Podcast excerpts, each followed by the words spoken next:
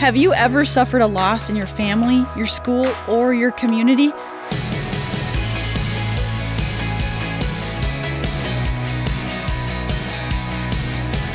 Hi there, I'm Emily Tenter, and this is Unlocked, your daily key to unlocking God's Word in your life.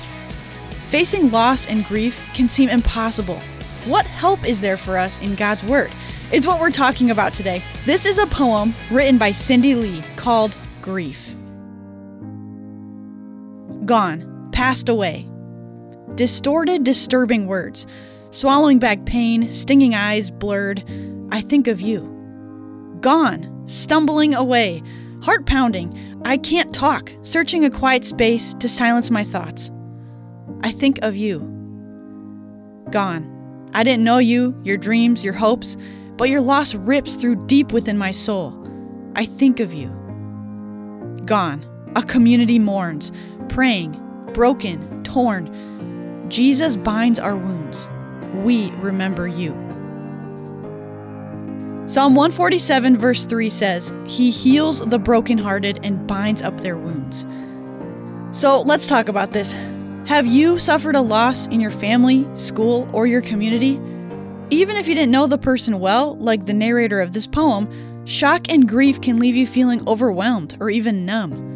This is normal, and it's okay to need time to process. Jesus understands our pain. He wept when Lazarus died, even though he was going to raise Lazarus from the dead that same day, according to John 11 35 and verses 43 through 44. How might it give you comfort to know that Jesus grieves with us? As God who became human, Jesus knows the brokenness of the world we live in, and he came to make things right.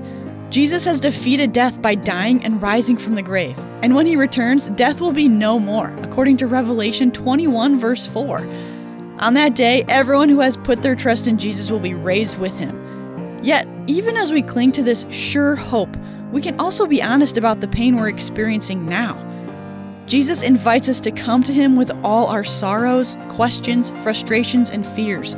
In our grief, we may not feel his presence, but Jesus is always close to us. How have you experienced brokenness lately? Consider taking a moment to tell Jesus about what you're feeling. One of the ways God comforts us in our troubles is through community. 2 Corinthians 1, verses 2 through 9 tell us that. In times of grief, who is a trusted adult you could talk to, such as a counselor, parent, or pastor? If you need someone to talk to, you can set up an appointment for a one time complimentary phone consultation with a Christian counselor through the Focus on the Family Counseling Service.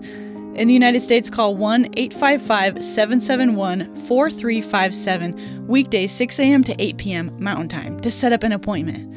In Canada, book your appointment by calling 1 800 661 9800 between 8 a.m. and 4 p.m. Pacific Time and ask to speak with a care associate.